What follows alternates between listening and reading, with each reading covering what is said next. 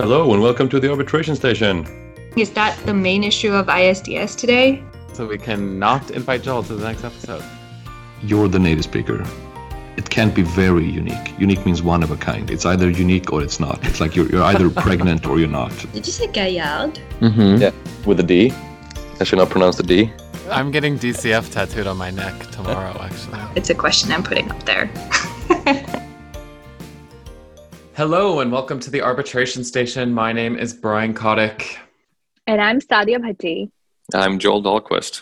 and we are your co-hosts for yet another episode of the Arbitration Station podcast covering both commercial and investment arbitration, 66% serious substance, and 33% general ponderings and musings of the arbitration world, and 1% holiday cheer from inside your bedroom.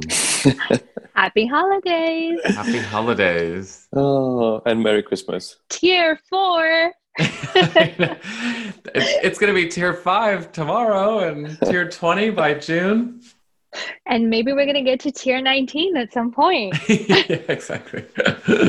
Where in the world are you, Saadia? I uh, happily escaped this craziness um, just a couple of days ago. So I am in France, uh, in a little village close to Paris called Gouvieux, which is close to Chantilly. So I'm here for a couple of weeks. That's where I'm recording from today. Amazing. What about you guys? I am in tier four and locked down London. And so I assume is Brian Kotick as well. Yes, here we are. Here we find ourselves again. The same four walls. but I feel like we're getting better at it. It's like, you know, we're we're just like pets. Just keep putting me back in my box and I'll, I'll. Yeah, and we well, we'll get back to this during the happy fun holiday time when we're talking about gifts, because I have a feeling our proposed gifts that we will uh, talk about are mainly book themed or related or literature of some kind, because we're we need reading and we need things to occupy ourselves with. Yes. Stay at home gifts. Yeah, stay at home gifts. Exactly. Yeah. But come on, cheer up, guys. We've got a vaccine. Things are looking up. You're right. 2021 is around the corner. You know, a this lot of podcast. exactly a lot of exciting stuff is happening in the field, even uh, despite the lockdown. You guys have been busy. What did you guys do last time? We interviewed Kaj Hobér finally. So this is a perfect end for this uh, half of the season. So we'll take a break for the holidays, but um, we finally got Kaj down and we asked him some questions. Um, we were a bit reticent to do so, but we thought this was the perfect uh, context in which to interview him. Um, since it had to do with the relationships between Russia and Sweden, and it was part of a, a bigger conference that uh, was just not about our interview um, specifically. So that is the first and only substantive segment uh, that we have today. Which is we'll- it's, it's taken straight from the Swedish Law Day, right? That's what we Exactly. Yeah, I was going to ask, what is it? Is it like the Swedish Day? Is that what it's called? Yeah, it's it's basically it's an annual celebration of the Swedish Russian arbitration connection, and it's it features generally a bunch of both Swedish and Russian arbitration lawyers talking about like issues that affect the two cultures because there's a lot of connections obviously, and, and the SCC is is heavily involved in this, and Kaj has been sort of in the center of the Sweden Russia arbitration trade for for decades. Uh, honestly, I'm not even sure he knows this is going to be aired on the podcast. I think he only showed up at the conference, and that's how we managed to get him on the podcast without telling him that it's on the podcast as well, because it, Oh. it was recorded, it was live and then recorded, and we are using the recorded audio. That's Yes. amazing. I'm sure that that's going to be great, and it's it's. Uh, I think by itself, it's a. It could be just the podcast in itself. Could be just about that interview. So that's great. yeah, it was fun. Uh, we asked some tough questions, so finally got to do that. But there's more as well on this. We're we're doing, as I already gave away, the the holiday tradition of trying to come up with gifts for boring arbitration lawyers, arbitration related or not. I don't really know what you guys are going to talk about. I think I might actually uh, leave the arbitration field a little bit in my lame Are you going to suggest the cap that you're wearing right now? Because we have a wonderful video of, uh, We're of missing Joel all, right now. all in different versions of pajamas, and I'm wearing a baseball hat.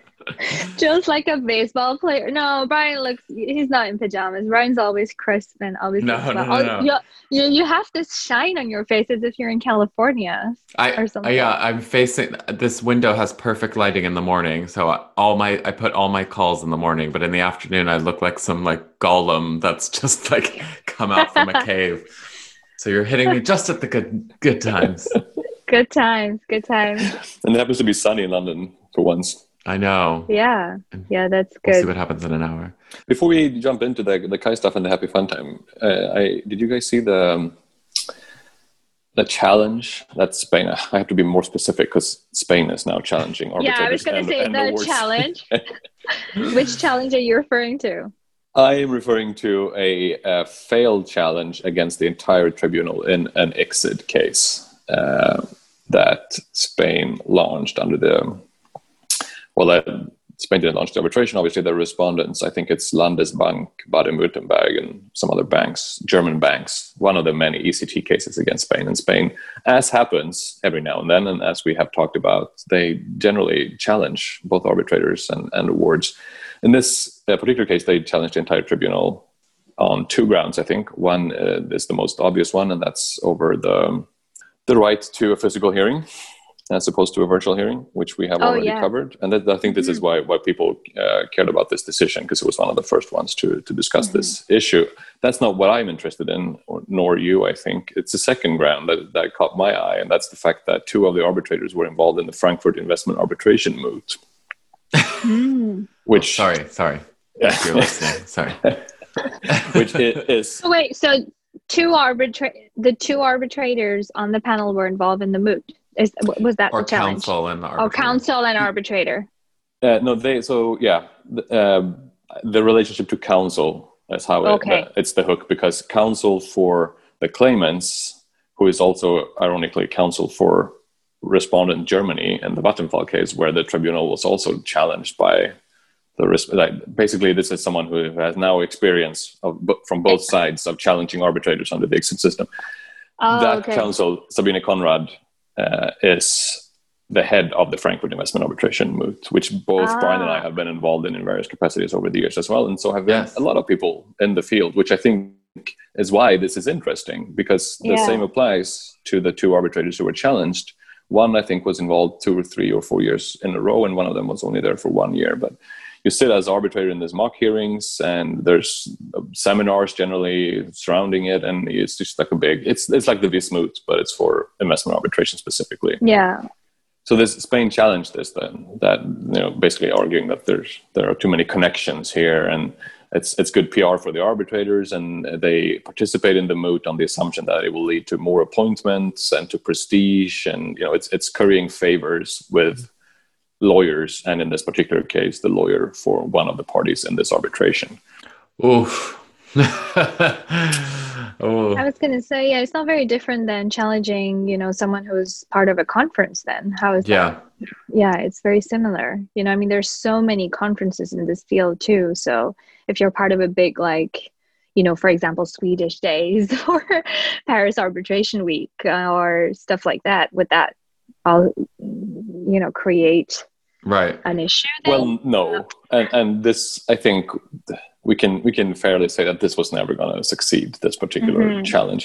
Having said that, I, I can have some sympathy for that, having been involved in, in moot court, not just the Frankfurt moot court uh, competition, but others. Like for an outsider, and I think as we've talked about in other contexts, it, it, the standard should be like a, a neutral, objective person, and not a subjective arbitration insider for an outsider, the way the moot courts are set up, I can I can see that it, it's a bit strange because you're there for like two, three, four days, and you sit together as, as mock arbitrators, and you you talk to academics and to experts and to counsel and to students, and you have cocktails and seminars, and you just like commingle for days, and then you leave the mock context and the moot con- context, and you go back to the real world, and all of a sudden you're in real life arbitrations where you're all in different capacities. Well, wait. I mean, you're basically saying that it's like a friendship test, which I don't think is.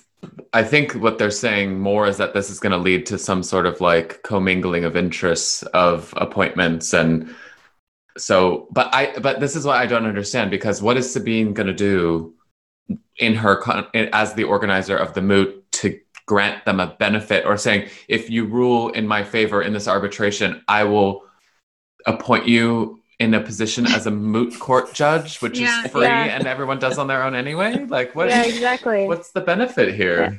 Yeah, I'm bringing your prestige by. I mean, I don't know. It's uh, Yeah, I think. so. I mean, th- I think that is the the best version of the argument. I, I think we're all in agreement that this is not a very uh, promising challenge. Yeah. It reminds me of a challenge that was brought, uh, I think, about a decade ago now, uh, or a few years ago at least, uh, where the counsel and the arbitrator were part of the same LLM class. And I remember that one because it was, uh, they were from Harvard, uh, both of them, the LLM class at Harvard. So I was in, I, I remember that in yours story. And or in another one? Not in yours. no, no, no, not in mine, not in mine, because it was a couple, a, a couple, a couple years ago, uh, and I had just freshly graduated, so it just caught my interest. But, um, but it was dismissed as well. Um, so they had brought the challenge just on the fact that they were both in the same LLM class. So imagine that, you know, also like uh, from what you were saying from an external point of view, you kind of like, well, we know what happens in these LLM classes. You know, we kind of mix and mingle all around all the time. So we're really friends. But then we also know that that doesn't mean that you can't be um, Impartial. impartial yeah or or you know that's that's a good question actually but of course it's really hard to to prove unconscious bias That's yes, and especially in the ICSID context, as we have already mentioned a few times in other episodes, the the bar is so high when it's manifest lack of Mm-hmm. independence and impartiality. And the fact that you went to school together for a while doesn't, in and of itself, obviously show that you manifestly lack independence or impartiality. Yeah, and I, I, yeah, on the rules definitely, but I, I I think we can all kind of like commiserate with this type of challenge. And if you were on the other side, and you know, if if for example, if you know I was going against Saadia in a case and Joel was the arbitrator, would I bring a challenge saying like, wait, well, no, because Joel No, because you would me? incriminate yourself. Yeah. yeah But, like, exactly But if it wasn't like, you know, if it was something, whatever, you, you know, the scenario I'm trying to create. And it, it would be like, there's some intangible prejudice that I feel from this relationship and I want to articulate it in some sort of. Yeah, I know. And- but it's difficult. And I think, especially in investment treaty arbitration, the world of arbitration is small. The world of investment treaty arbitration is even smaller. I think in any given investment treaty arbitration, if you went looking for it, you would find all of these like intangible connections between counsel Yeah. teams and arbitrators. There's always conferences or courses or other cases or like firms overlapping. It's such a tiny world. It's impossible to to keep like completely hermetically sealed uh, away from each other. but then it's also a question of disclosure right Do you need to disclose that Yeah, that's true. that's the thing because then you let people decide the parties decide if that's an issue or do you place the burden on them to find out um, the relationships Right. that's one of the things as well That's a great point. I think here, just to close this off and, and jump into the Kaj interview, uh, here a funny twist on this was that GAR interviewed one of the co-organizers of the Frankfurt Moot, who said that this is now going straight into a future moot case. This, this So that's great. challenge. yeah. Yeah. they just got Thanks for that. they also I, I just to link it up with uh, one of the cases that they made about you guys didn't they write about the podcast was it the same moot no, different moot. no uh, that was a different moot but The it was FDI uh, moot. Yeah. the oh it was the fdi moot okay about uh, so there was one person who appeared on the podcast right was that the scenario Yeah, it was an arbitrator, and, I think he allegedly expressed uh, an opinion on an issue that was involved in the arbitration. So it was it was another challenge. I think that was the, so the Yeah. factual matrix was a challenge against an arbitrator who had been on the arbitration station. Although they screwed up our names, we got some like fictionalized, not screwed up. It was on purpose, obviously. yeah. but we got fictionalized like rock star names. I think Yeah. It's like Elton John and Phil Collins or something. Elton John. I wonder who that was for. Um, okay. um, all right. Should we move on to Professor Dr. Kaj Hobér? Please. yes looking forward to that one yes absolutely and then we'll have uh, a happy fun time segment on our gift giving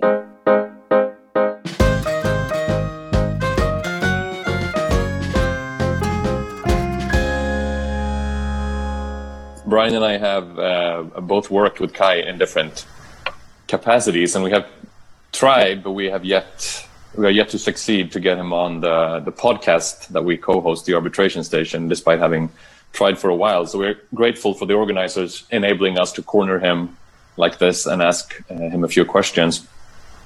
Kaj, of course, needs no introduction to the people attending a conference such as this. So I think in order to make most of the half hour we have, we, we thought we'd jump right into it, basically.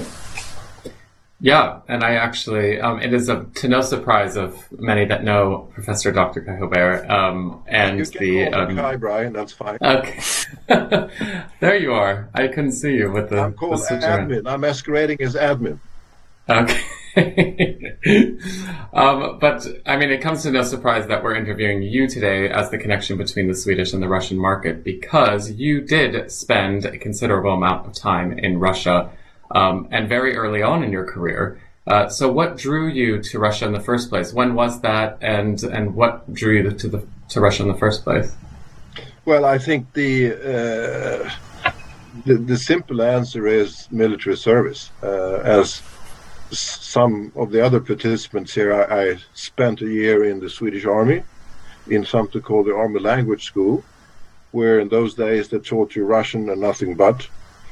Um, and when I uh, finished that, um, I started working as a tour leader in the Soviet Union. This was in 1972 in those days, this was practically the only way to practice your Russian without actually having to live in, in Russia for a year, which didn't seem to me to be very attractive at that point. So hmm. I started out in the summer of 1972 as a tour leader, taking Swedish or Scandinavian tourists by bus to Leningrad, as it then was, and to Moscow. And that I did for probably well until inclu- until and including 1976. So that's how it started in a way. and but did you stay there after you moved there initially, or you had you moved back um, later on in your career? Well, I mean this this is this is a long time ago, Brian. This is in the 70s, and no, no one typically moved to to the Soviet Union in those days. So my work during the summers was I mean this was during the summers only. when I was a student. So I was going back and forth. I mean, June through August uh, for for those years, and then I was actually back in in 1980 during the Olympics as a regional manager. They called it for all Scandinavian tourists. Oh wow. And then, of course, later on in the 90s, uh, 97 through 2000, I lived in I lived in Moscow. Yeah, so we can talk about that briefly. Um, you were there in the 90s, as you say, working as a legal advisor, which would be the equivalent of uh, the privatization ministry, drafting legislation and regulations uh, for state-owned enterprises. Yep. And how? So, how was Moscow in the 90s compared to what you saw back in the Soviet era in the 70s? Uh, very different. I mean, very different indeed. I mean, those years we're talking about basically nine when I worked at the GKI, as it was called, was 91 through 93. And this was just at the beginning, really, of the, of the transformation. I mean, the Soviet Union by that time had ceased to exist. So we were talking about the Russian Federation, but I mean, these were still very early days in the transformation of the Russian society. So it, it was, I mean, from a purely practical point of view, it was difficult to get things done. Uh, Hmm. But uh, it, it was, it was, needless to say, a very interesting experience. Um, I was there working together with a group of other uh, Western experts uh, preparing privatization legislation and preparing the whole privatization program. I mean, and this seems like, on paper, the obvious connection to what led you into kind of the world of investment arbitration as it relates to uh, Russia and other CIS countries. No, Is this? not, not really. Uh, I have to say because really two other things I would say. Uh, as far as in, I mean, this is 91, 92, 93. No one had really heard of investment treaty arbitration in those days. There were Right. BITs, obviously, but very, very few arbitrations. So the starting point for me in that field was really the Iran U.S. Claims Tribunal, which started back in 1982, the same year as I started out in private practice. Having spent four years in the Swedish courts, I started with uh, as an associate with Wetter and Wetter, and Gillis Wetter, one of the name partners, was of course an old um, associate colleague of Gunnar Lagergren, who was then the president, the first president of the tribunal. And since that was the case, uh, many American companies came to the firm to try to figure out how Swedish arbitrators think. Um, and most of those cases uh, coming before the tribunal were, I mean, not strictly speaking investment treaty cases, but rather, but I mean, but dealt with expropriation indirect. So that was one element, and the other element was really my work prior to the privatization era on doing joint ventures in the Soviet Union. Because that is, I mean, this is back in the Gorbachev days. Uh, in 1987, they issued this Decree 49, which made it possible for the first time since the 1920s for foreign direct investment in, in the Soviet Union. And I was very much involved in that. And as part of that work, many many foreign investors, of course, started to ask the Russians about, well, what about these investment protection treaties? Mm. Uh, so, and the, the, typical answer then was, well, you know, don't, you don't need that. You can trust us. uh, um, eventually, they understood that they, they did need to get those BITs in place. And the first BITs, Soviet BITs, came around that time, 88, 89. So that's how I got involved in the Russian side of investment treaty protection, really. If we stay with your role in, in private practice, but but move back to the, the mid 1990s again, I think you also interacted with a man who is now the president of the Russian Federation, but at the time I think was deputy prime minister, sorry, the deputy mayor of St. Petersburg. Yeah. In what way did you interact with him? Well, uh, that was another of these joint ventures. Um, two Swedish companies. Uh, Reso was a travel agent and Siab, a construction company, in the uh, late 80s entered into a joint venture with Intourist, which was then the, the travel agency in the Soviet Union, uh, to operate the Grand uh, Hotel Europe, as it's now called, in St. Petersburg, Europeiska, which many of my Russian friends know very well. Um, for, for different reasons, the Swedish parties wanted to withdraw from that joint venture. And when the Soviet Union collapsed, so did the Intourist. So the question arose who is going to take the role, the place in this joint venture of the Intourist? And lo and behold, the uh, officials of St. Petersburg or Leningrad in those days uh, were very interested. And the person in charge of foreign investment in those days in St. Petersburg was Vladimir Putin. So I actually negotiated with him for, uh, I would say, probably t- two years or so. Uh, he, wow. him representing the interest of the city, then, and I representing the interests of the Swedish parties.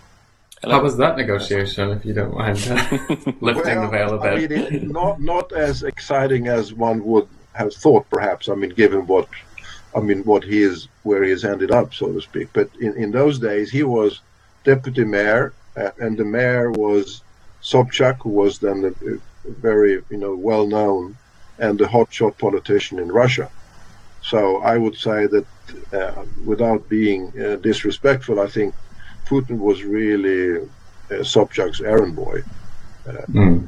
So I mean, and he was a tough negotiator, as one would have expected. I mean, he represented his client. I represented my client.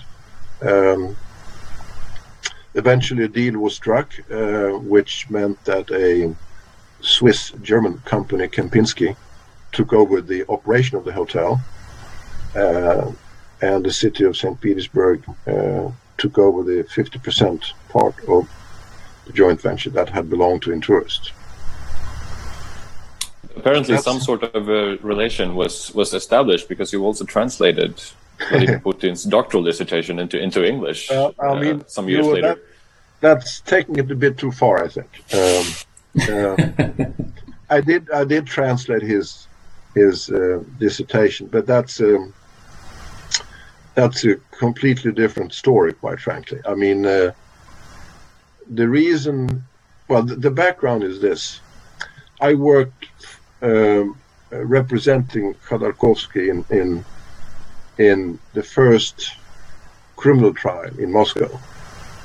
I mean, working with Russian lawyers and other non-Russian lawyers in preparing different aspects of that case. And in so doing, we came across references to a dissertation that Putin supposedly had written. Um, it was in Russian, obviously, so we tried to get copies of this by asking at the St. Petersburg University, at the library, and so on and so forth. But in in in I have to say, a typical Russian way, the answer was Nieto. No, can't find it. There is no such dissertation. Uh, but we managed to get a copy of it anyway for, for different sources. So um, we used that in, in, in preparing for those trials. And I started referring to that in giving presentations and lectures. I started to refer to that dissertation to non speaking Russians uh, sorry, non-speaking lawyers, um, uh, non-Russian speaking lawyers, I should say. Um, and um it turned out there was an interest to try to get to, to try to get an English version of that dissertation. So uh, at the beginning of August, I don't remember which year that was, but I basically wrote him a letter to the president, uh, asking him for permission to translate his dissertation. I had no hope of getting an answer. Uh, I would probably have translated it anyway. Um, but lo and behold, eight, eight days later, I got a letter from Dmitry Peskov, his spokesperson already in those days, saying, yes, the president is, is grateful for your interest in his dissertation and please go ahead and translate it, which I did. And I even sent him a copy of the translation, but uh, I haven't heard from him since. He's still mad about the negotiation, I'm sure. maybe, maybe. Um, I, I, just to finish that one, I think one lesson to one takeaway from from that particular dissertation, I think, is that uh, it was about the development of Russian economy in the northeastern northwestern part of Russia, the Leningradsk Oblast, uh, and the, the two messages. First, natural resources are very important the state has to be in control over the development of natural resources. And that's why, and that is, as we know, is what has happened with the oil and gas sector in Russia. Now we have one oil company, Rosneft, and one gas company, Gazprom. Uh, in the early 90s, as as a result of privatization, we had about a dozen oil companies.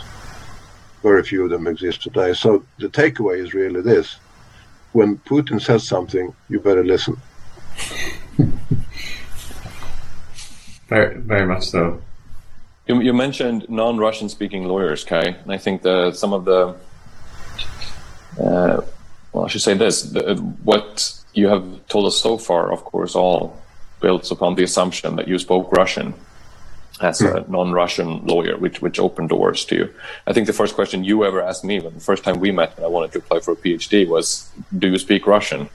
To which I had to, of course, admit that I did not. It used to be more common, yeah, I think. In, yeah, exactly. it used to be more common in, in Sweden that that uh, lawyers spoke Russian, uh, but then I mean we're having this whole seminar is obviously in English, and now we all speak English instead. How do you feel about the fact that it, it's not as common anymore? And what are your thoughts on on Swedish lawyers learning Russian? And conversely, perhaps Russian lawyers learning Swedish, of which there are a few examples, but it's increasingly rare. Well, I, I think it's uh, a bit of a sad story because, um, I mean, if we're talking about international arbitration, needless to say, the lingua franca, as it were, is English. So if you want to be active in this field, you need to master the English language for sure. But this, you know, speaking for myself, uh, I could not have done what I've done had I not you know, known Russian. And it clearly helps a lot if you want to be involved in, sorry, this part of the world. And by that I mean the former Soviet Union, not only the Russian Federation, but also the former republics. I mean, to know the language is of enormous help, needless to say. You don't necessarily need to, you know, speak it fluently, but just to be able to read and understand, I think is is uh, very important. Um, and when it comes to you know, Russian court cases and, and uh, legislative materials, not a lot of it is in English. So, I mean, from a Western lawyer's point of view, who want to be become involved in in in this part of the world or that part of the world, uh, I think Russia is is quite important. Um, as far as Sweden is concerned, and I think uh, many other countries in Western Europe too. Um, well, to exaggerate a bit, you know, once the Berlin Wall was down, uh, you know, Russia and Russian status was out the window because we're no, not going to have any problems with the Russians anymore. Be a bit uh, uh, maybe disrespectful, but uh, and I think now, I mean, the interest is slowly but surely uh, coming back. Uh, and I think it's uh, for many, many reasons. I think, certainly for us in, in Scandinavia, it should be of a lot more interest to understand what's going on in, in Russia. and part of that is knowing the language, I think, and the culture and the history. To, to follow up on that, because you are it sounds like what you're saying is that there is more to be done uh, in the Swedish community, specifically in the arbitration community in Sweden, to develop a closer connection with Russia, whether it be by language or holding these conferences.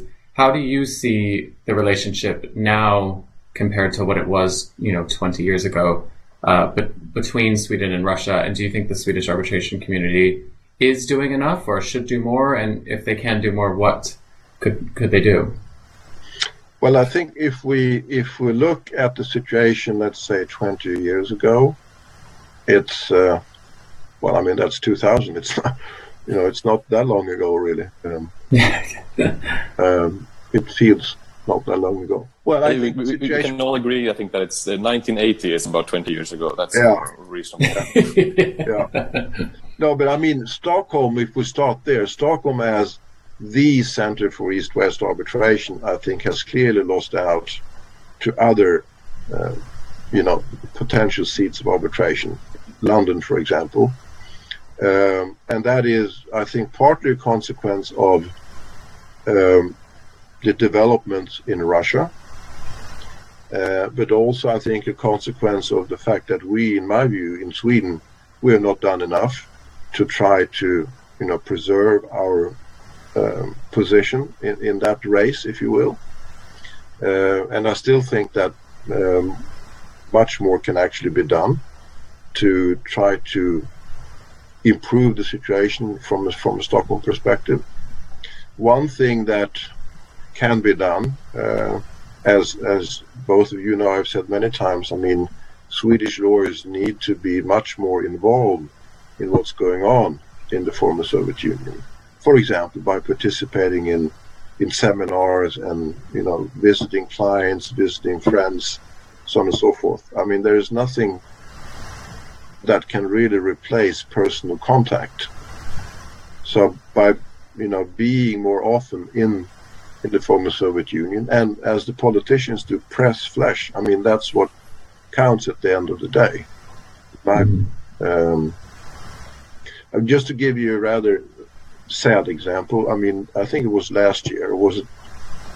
Yes, last year. I mean, um, as as some of you know, many of you know, I think there is this East European Arbitration Jamboree in Minsk uh, last year and the year before last year. But last year, I was the only Swedish lawyer there, together with Ginta, and we had, I mean. Uh, I don't know how many, but lots of Russian lawyers, Ukrainian lawyers, uh, Belarusian lawyers, and so on and so forth.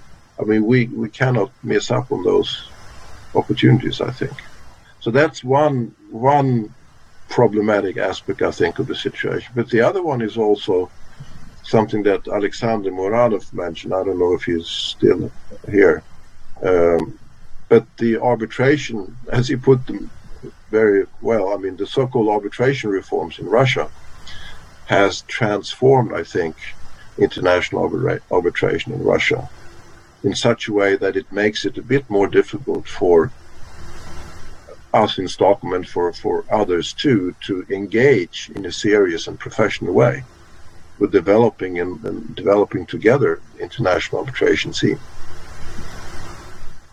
When you uh, served as chairman of the SCC board, did uh, obviously the SCC is pivotal in making these connections and developing these links between Sweden and other countries, especially Russia. Considering that a lot of contracts, older contracts in the former Soviet Union had, you know, uh, Swedish law um, or the SCC as the institution. Um, did you uh, take any active measures while chairman of the SCC board to try and increase these ties, or did you see any? Any movement from the inside that you can tell us about the connection between the two countries? No, I mean, even before I was chairman, Brian, I, I was a member of the board for 18 years. Um, so I've, I've been quite involved in, in most of the development, I would say, between Russia and Stockholm and, and uh, Sweden and, and the Ukraine. No, but we we have had and we have tried to organize seminars of different kinds with Russian entities or with the uh, Chamber of Commerce in Russia. Um, but I, again, you know, there is much more that can be done, mm-hmm. quite frankly. And the world changes, needless to say. So we, we, I mean, the Swedish arbitration community, we have to change with it. Uh, one area, for example, that that I think is quite uh, important is to try to capitalize on the Belt and Road Initiative. Because a lot of what the Chinese are doing, they are doing in the former republics, uh, their projects. And they have to sign contracts, and the contracts will have to have arbitration clauses. And that's, you know, an area where we, I think, could do much more to, you know, market the advantages of Stockholm, for example. But it's all all a matter of you know, people, individuals doing things. Uh, mm. I mean, you ha- you need to carve up the sleeves. It's you can't do this at your desk. You can't do it by sending emails. But I mean, you need to meet people and talk to people and convince people. On that note, uh, the the people note and the, the culture note, which of course goes beyond the world of arbitration, beyond the preference for, for hard liquor, what do you think are the, the, cultural features that, that unite Sweden and Russia? You've obviously been and lived in Russia. What has made you feel at home in Russia? And, and, and commercially, what do you emphasize about Sweden and trying to make Russians feel that they are welcome and they will like Sweden? Well, difficult question, you. I mean, I think we are, uh, if you talk about Swedes and Russians in general terms, of which is always dangerous and difficult. Um, I, I, think there are many similarities. We're, we're essentially uh, uh, both of us are, are, part of Europe, and we share common European tradition and values. I think to a large extent. But having said that, you know we're also different, and, and that's a, that's a mistake that many I think businessmen do, coming to Russia and, and doing business, and they sort of assume that things are done in Russia the way they're done at home, and that the Russian businessmen think the same way as Swedish businessmen do. But that's not true. I mean, not always true. Sometimes it's true. Um, so I think we, uh, speaking for myself, uh, I think I've always felt at home in a way in, in Moscow and St. Petersburg, where I spend most of my time. Uh, but I mean, there are differences. Uh, but that, again, from my perspective, there are those differences are not, you know, insurmountable in any way. You just need to be aware of them. But what are they? I I apologize for forcing you to take with the with the broadest brush available. But what are some of the cultural differences uh, in business and, and legal terms? Well, I mean, if you talk about individuals, I mean, it's really not meaningful, you because, I mean, you and I are different. Uh, Brian and I are different. Uh, so, I mean, there is just not one kind of Russian, obviously. they're all individuals. Uh, so I think that's that's a rather slippery slope to to you know get involved in. But in in terms of uh, doing business, I think, and, and on the legal side, uh, generally speaking, I think that many Russian businessmen are more interested in making a quick buck uh, than building a business. Uh, many, there are not so many foreign investments or Swedish investments in Russia nowadays, but in the 90s, for example, in the early 2000s, many Swedish businessmen went to Russia because they wanted to build a business of sorts to tap the enormous Russian market. I mean, it's it's the, you know it's the biggest country in Europe uh, and obviously the largest country in the world as far as territory is concerned. So I think this different time horizon is one thing that uh, is still a difference between the Russian and Swedish businessmen. I think. Um, also, when we come to legal aspects, I mean, Russians are, in my experience, typically uh, a lot more formalistic and, if you will, bureaucratic uh, than Swedish businessmen are. Again, not all of them, but if you're looking for general traits, I think that is one of them. Um, and it takes. Uh, this is still. I mean, even in even in uh, in private Russian companies, you have a hierarchy of decision making, which you don't see in Swedish companies. I mean, still, in in Russian companies, nothing gets done basically unless the Generalny Director, the general director, has signed the document. And he might be on the Black Sea or skiing in Austria, whatever. I mean, nothing happens. Uh, so in Sweden, it's, it, I mean, as all of you know, I mean, it's a much more delegated structure typically. So these things um, differ, and I think uh, based on all my years and the decades working in that country, um, one mistake that Swedish, or not only Swedish, but Western businessmen make still is to assume that you know things are done the same way as they're done at home and they therefore make a lot of mistakes and lose a lot of money. You have to do your homework, number one. Two, number two, you have to be there. I mean, you, you, you can't, you know, remote control business in Russia. Doesn't work.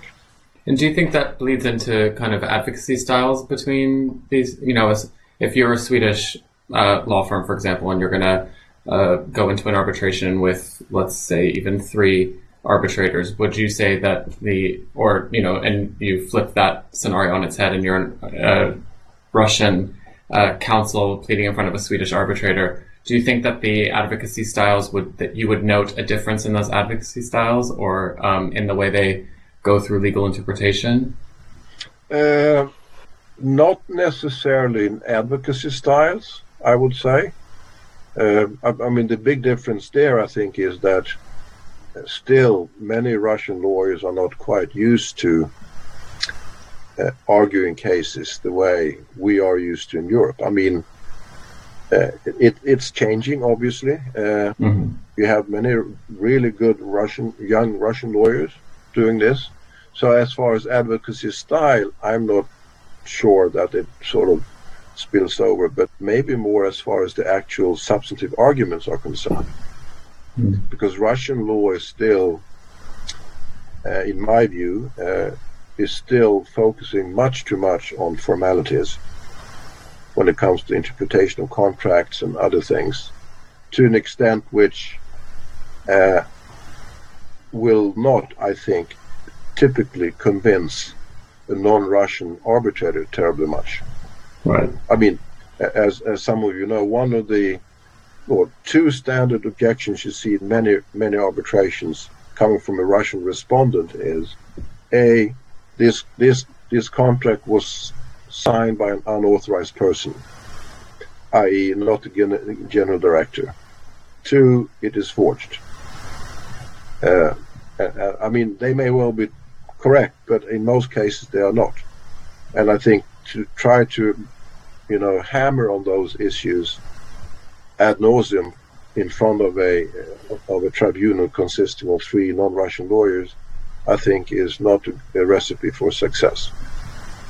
So in that sense, these legal cultural differences could play a role in, in, in arbitrations, yes. One of the problems with the, the 2020 style of conferencing is that we have no moderator glancing at us angrily because we're running over time. Showing up some minutes, yeah. How are we, Shirin, on my count, we're about uh, uh, at about a half an hour. How are we doing on time? Yes, uh, Joel. Actually, I was trying to glance uh, through text messages that Oh, have been ignored. Oh. so, uh, uh, yeah, if uh, if you guys could wrap up, uh, that would be great, and we could uh, um, move on to the closing remarks. then that's what we will do. Thank you, Shirin. Thank you very much, guys. It's been very educational. Very nice to talk to you. Thank you. Thank you. Thank you. Thank you, Kaj.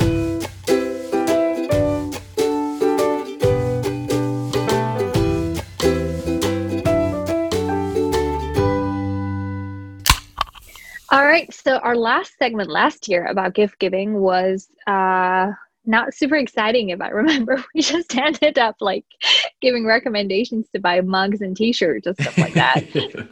so this year we're all locked up at home. We've got nothing else to do than just sit next to a cozy fire or your radiator or whatever. Um, so, what are your recommendations for gift this year for our um, nerdy, um, amazing, not nerdy, oh, audience in arbitration? Well, amazing and nerdy is the same thing. Oh, right. I'm sure it is. Joel. I'm sure it is. I'm sure it is the same. um, Joel, do you want to start or do you want me to throw some out?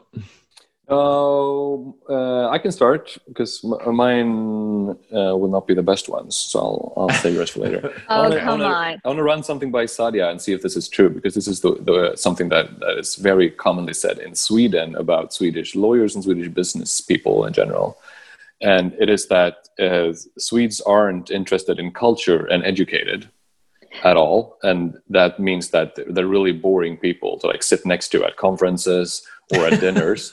and it is usually contrasted with French lawyers or French business people who, it is said in Sweden, read a lot and like enjoy opera and classical music and there's like has this scholarly tradition so even if you're a business person you're expected to know the french canon and you're expected to be interested in you know, food and wine and world affairs and whatnot is this true Well, I can talk to you about the French, but I don't know about the Swedish. Yeah, Um, it's absolutely true for the Swedes. I'm thinking, is it true that the French have a slightly wider horizon? And if so, where do the Americans fall on this spectrum, Brian? Question one B. Ooh. Yeah, the French, there's no one dinner that goes, uh, whether it's with friends or family or whatever, that, that that where you don't have at least one reference of a philosopher, a sociologist, or some politics, and then if somebody angry like leaves leaves the table being angry, and you know because his views are not shared by somebody else on the table.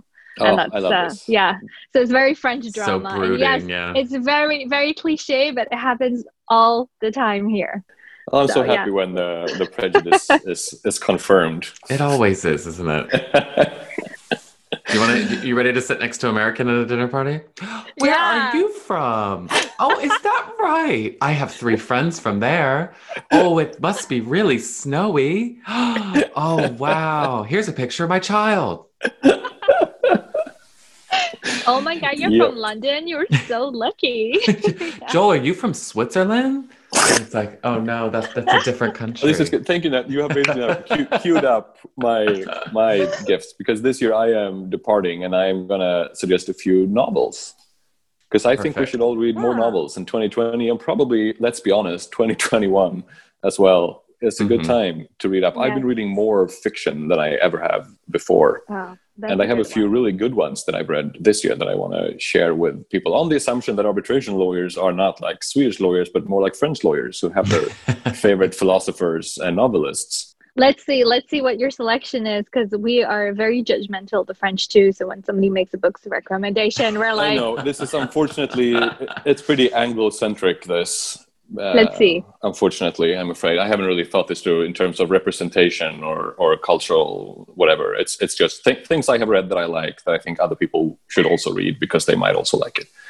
First is a book called Ducks Newburyport by Lucy Ellmann, which got a lot of attention. I think maybe it came out this year. I read it earlier this year. It's like a thousand pages long. It is essentially a one sentence monologue in the in the head of uh, an American housewife in like Ohio. Wow. Wait, the whole book. Yeah, it's. I think there's That one or sounds two great. periods in Yeah. one. Yeah, that's it. Probably. It is really very good. It's strange, but it's it's poetic and it's really fast in tempo, and it's like Trump's America told in one book and in, in one sentence, essentially. In one sentence. Wow. It's kind of a project. It's like reading Proust or James Joyce. You wouldn't do it normally, but now you know who are we kidding? We have we have time to read these things. What? You wouldn't read Proust? Wait, wait, wait, wait. Just wait a second. Put a pin in here. You wouldn't read Proust Here we normally, go. please. Here's the French. Here's the French. And and you're putting Proust to the same like you know uh, thing as as James Joyce. Like Proust is such a pleasure to read. What are you talking Get up about? from the table, Saadia. Get up from the table. Uh, yeah, exactly. Storm out from the Christmas dinner. no, I, yeah, I, I mean, I agree, but I, I am like most educated people in the world. I think I have tried to read Proust, and then I put it back in a box, saying I'll read at some other point. And I have the same relationship to James Joyce and Moby Dick. You know, all these ambitious traditional novels that you're really supposed to have read, especially maybe if you're French. I haven't. I think this is like a modern version of that, although it's it's like a joy to read in, in, a, in a way that I think differs from many of the, the classics already mentioned. Wow. Then I've read something uh, that I I'm just about to finish, basically a novel called Girl, Woman, Other, which you may have seen if you've been out in bookstores when the bookstores have been opened in London. Uh, it's by Bernardine Evaristo, and it is really about the UK and London and being a woman in UK and London, particularly being queer or a woman of color in London. It's told through, I think it's like 12, 14, 16 different characters sort of overlap. Are you still with us, Saadia? I lost you on the video. Uh, I am. I'm Yeah. here. I'm sorry. Good. I was just looking at something. Sorry about that. This is like it, when I've had remote arbitrations, you know, you have to always keep an eye on the screens to make sure all three arbitrators are present. Because if they drop out, you have to stop the record, and David Kasdan has to pause True. the transcript. No, no. I was looking at your. So that looks like a really good book. So is that did that came out recently as well? I think, yeah, I think it might be from last year or maybe even also this year. I, I haven't, obviously, as always, done my research on these things. I just jotted them down because I've read them and enjoyed them. Uh, so that Girl, Amazing. Other, I, I can strongly recommend. And then finally, a book called Crossing to Safety. And now I'm returning more to American white men and not so much to women of color. It's another very, very nice novel about essentially two couples who meet in like the 1930s in the US, and the husbands are both lecturers in, in English literature, and then we follow their friendship throughout the 20th century. And it's basically about getting old and friendships getting old. Th- This is your dream, Joel. Yes, I know. This is so, I, I realize this is on brand, but Like wonderful friendships with other academics. yes, and getting old, which is something that I take pleasure in. That's true. Do you do you read reviews for these books or recommendations, or how do you come across these books? I have a running list of books I want to read, and usually it comes Ah. from recommendations from friends or from from things I read and and magazines or newspapers. I also actually I, I am pretty active at Goodreads, which is a forum online Yeah. where you yeah. could just like basically check books you've read and, and forums and discussions. And once you've started checking books you've read, the algorithm, you know, like Amazon, it just tells you like based on this 50 books that you've read Yeah. and like, maybe you want to read this and this and this. Oh, that's good. Like So that like feeds into- Netflix. yeah. Yes, Like- exactly. yeah, but that's but it makes you feel good though. Like I, I watch a lot. Or of it does. makes you feel awful. You're just like, just like, wait a second. I looked at one picture book. Okay, just one. and I just want to just for the record also make clear that I watch a lot of reality TV in 2020. It's not like I've been reading novels exclusively. I've done a lot of lowbrow stuff as well, just to get that on the transcript. No one's above it. Yeah, I feel Joel's like, I'm the Swedish, and I know you think I'm not cultured. So here's my list of cultured books. And uh, yeah, Okay, the bar has been set. The bar has been set. What are your gift suggestions? no, but this is really great. Uh, just before we go into into your selection, Brian, I just wanted to say I think the book stuff is really great. We actually set up a book club in the firm. Oh, Um, in the firm and with our uh, best friends because we have a best friend network of continental firms um, in the office, right? And and we would always run into each other, and we stopped doing that for the last year almost. So Oh, we're like, yeah. how can we connect, um, you know, differently than a webinar or all these legal discussions? So we set up a book club, and I I thought this is great. So everyone gives an idea, and then we we had our first meeting the other day, and I loved it. Oh, it's that's really Oh, great. that, yeah, that's actually that's a good Christmas gift. Start a book club with. Yeah. some- uh, I have one with friends that I've had for like eleven years. I think people in Sweden. We've been read. We, I, we probably read hundred books at this point, but but now we're also because I'm stuck here and the rest are in Sweden. We haven't met for a long time either. But that's an that's an amazing thing to do. And just parentheses, what's going on with our arbitration book club that we agreed to to do this season? Is that my fault? yes. Well, this is basically a an in, in a, a kickstart to that. Yeah, I All this talk of books. I really want us to do an arbitration book club. I think there's plenty out there to discuss, but I'll let Brian give his views on his gifts and then maybe I can give a few ideas. Okay, I have one one that, or I have a, a one category that is just you know uh, for fun and actually quite practical, and then one to be the, to join you in your pseudo intellectualism debate here.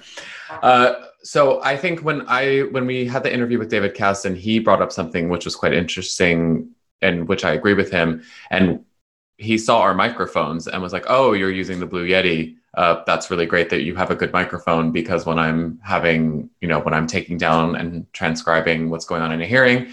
Some of these arbitration practitioners have no equipment and it's hard to hear them and they cut out. And um, so I think being clear and being able to communicate effectively over a Zoom for a hearing or for a conference or for, for you know a, a client is actually quite useful, and I think people should start investing in it. Um, Mhm. So we Here, use here. the we use the Blue Yeti microphone, but there is a much cheaper microphone. For example, a Blue Snowball USB microphone, which you can get on Amazon. It's only seventy dollars or what fifty quid um, to give you a better sound, which I think a lot of people would really appreciate.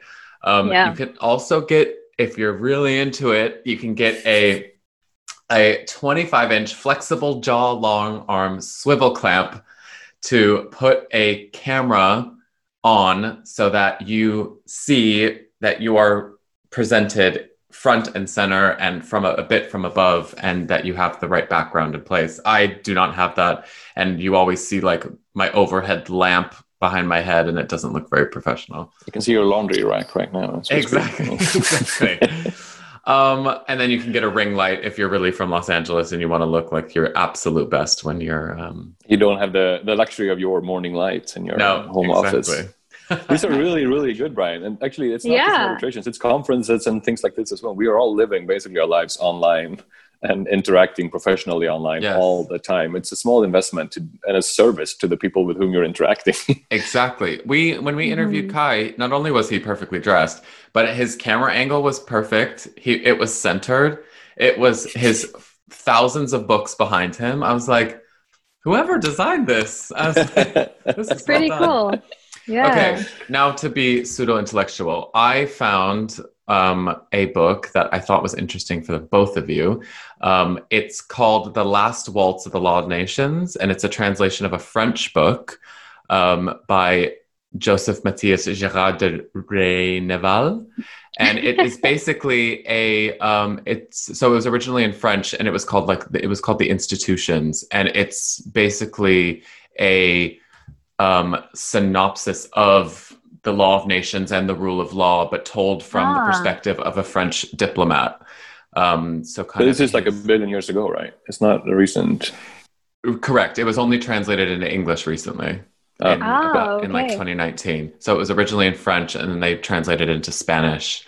And they've had this for a while, but now it's finally translated into English. So I thought that would be Joel, because you like to get into the history of international law, and Saadia, because it's a French diplomat. So there you go. yeah. Of course it's French, so I'm going to read it. That's amazing. Yeah. and then great. one more book, and then I'll pass it on to you, Saadia, is um, the legal. It's called Legal Reasoning Across Commercial Disputes, and I thought Damien Charlotin would would like this type of uh, book. It's comparing judicial and arbitral analysis, so it's a qualitative but also a quantitative study um, about the type of arguments that are put forward to arbit- to judges and arbitrators. Um, and it's basically to improve not only counsel's ability to carry out and present legal arguments and submissions, but also for um, judges and arbitrators to see how other people decided certain disputes. So I thought that would be Very fun. I read about this. This is Stacie Strong. It's coming out now, like in January, I think, right? Yeah, Yeah. yeah, that's um, that's that's going to be a very helpful, helpful one uh, on our shelves. Yeah, these are all great, guys. These are. Uh, I'm taking notes as you guys are are saying this. This yeah, is I really am as well. Uh, We should probably Yeah. add all of these in the in the episode notes for. for Yeah, exactly. Ah, true. I'm just gonna maybe give a few notes on uh, just recent uh, acquisitions that I have made uh, during this time of purchasing books. So I'm not going to be the French intellectual talking about philosophy and sociology. I'm g- I left that role to Joel for that uh, episode. I'm going to be the boring, nerdy um, arbitration, you know, hardcore fan. So I can not not mention the um, new JP book. JP being Jan Paulsson. Ah. Our, our uh, yes, so he came out a new book on the Cambridge uh, at Cambridge University Press, "The Unruly Notion of um, Abuse of Right," um, and uh, he uh, there was also a Kaplan lecture on this. Um, so I'm not going to go into too much detail about this, but it's a very interesting um, take on the notion of abuse of rights, and he's done a very good study of uh, how a lot of arbitrators refer to that concept, and he's being very skeptical about whether or not there is actually such a theory, um, and uh, you know, referring to a lot of different. Um, you know, um, scholars, French ones being an example, uh, Swedish ones actually. He- Swedish I- I ones as helped well. him a few years ago when he was doing comparative research and digging through this the Swedish background of this, and the the notion doesn't really exist in Sweden, but there are scholars who say that maybe it does.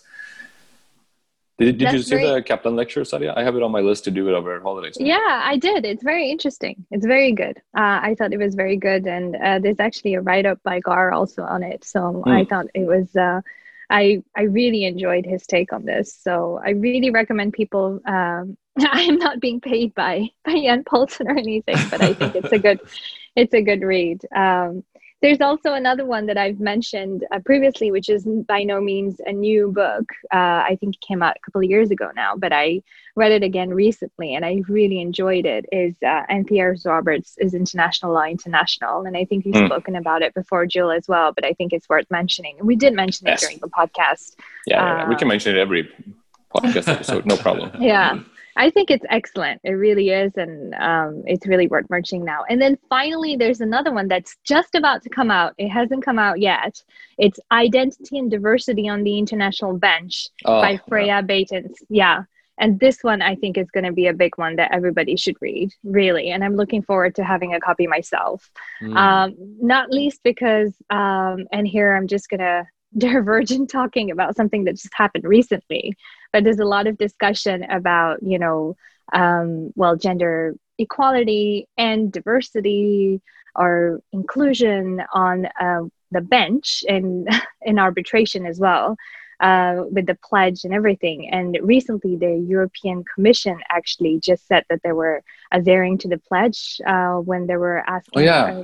Called for applications for people to apply to their roster of arbitrators for their um, newly established uh, court or tribunal, whatever it's going to be. Mm-hmm. Um, so I thought that was really interesting because they mentioned uh, equal uh, gender equality, but that's it. I'm going to be very, you know, cynical about this. I think it's a great leap. It's really great that they're mentioning this. Um, but the reason why we should read that book is maybe to understand that it's uh, much more. We need much more than just gender equality, and we need to te- you know, speak in in terms of inclusion and diversity uh, from all fronts. I think it's much more than gender equality. Please let's move forward to the, and not just speak about gender equality, guys. Um, I think I, I made that plea last year as well. I think it's much, much Yes. deeper than that. Let's talk about diversity with a huge D, or in fact, I like the word inclusion more than diversity, to be honest, which um, has this connotation of you're including people um, Right. in the discourse as opposed to just have a wide number or you know of of different backgrounds and different cultures. Um, so let, let's see. So these are my my three kind of books. Um, there's so many others but i think these are these are a good one. I also noticed that there's a new Schreuer that came out. I always refer to the Schreuer as the bible uh, which is the interpretation of the um, ICSID convention but now there's a new book that came out on principles substantive Right. principles. So check Subs- it out. Substantive law, yeah. Yeah, yeah, I got that one as well. So I start reading that one. So that's a good one as well to have in your library. Packing the shelves. Ah, exactly, exactly. I'm using all my um, Book allowance. offline. My book allowance, uh, as I'm not using my travel allowance, so I'm using my book allowance now. That's Yeah, how we exactly. travel now. That's the only Exactly, way to travel. that's- Travel through That's- minds. Travel to exactly through books. That's a great way of doing it. But uh, but I like this. A mix of fiction, a mix of you know arbitration books, a, a mix of you know IT suggestions from brilliant Brian, uh, which we all need. This is do great. need it. Just so much better than last year, guys. Our I know. We've learned. I Yeah. agree. Well, happy holidays. Happy holidays, guys. Have you uh, heard about IAReporter? No. What? What? What What's happened? That? No, it's it's our sponsor. Oh. Sorry. Oh my goodness! Of course. I thought it was a abbreviation. I'm so for sorry, Luke. I'm just just like I read you all the time, and it's just become a given for me. Yeah. we should have done a holiday special with our favorite pieces from IAReporter's coverage from from 2020. But uh, another year, another episode. We could do a New Year episode. Yeah, I was going to say get a subscription for your loved ones to IAReporter for a Yeah. Actually, gift. not a bad idea. Yeah, family favorite. Just wanted to mention that before we go off air. I also want to mention what we're doing when we come back again, which we haven't really figured out, but we will do something on space arbitration. Very excited about that. I think we'll do something on parental leave, working in the world of arbitration. We might do the book club, which we've been sort of kicking down the road now for a year and a half or so. We will. What else do we have lined up? That's pretty much it right now. Most other things I- are still up I in the air. think exciting interviews upcoming as well. We're still going to go on with our exciting interviews, and yeah, uh, maybe some new surprises. Let's see. All right, is that it for this remarkable, amazing year of 2020, which we started in Saadia's office in like January, recording in good mood with I ambitious know. plans. May the door hit it on the butt on the way out. Yes. Let's hope for better times, guys. All right. Take care, you guys. yeah, take care, stay safe. Bye, everyone.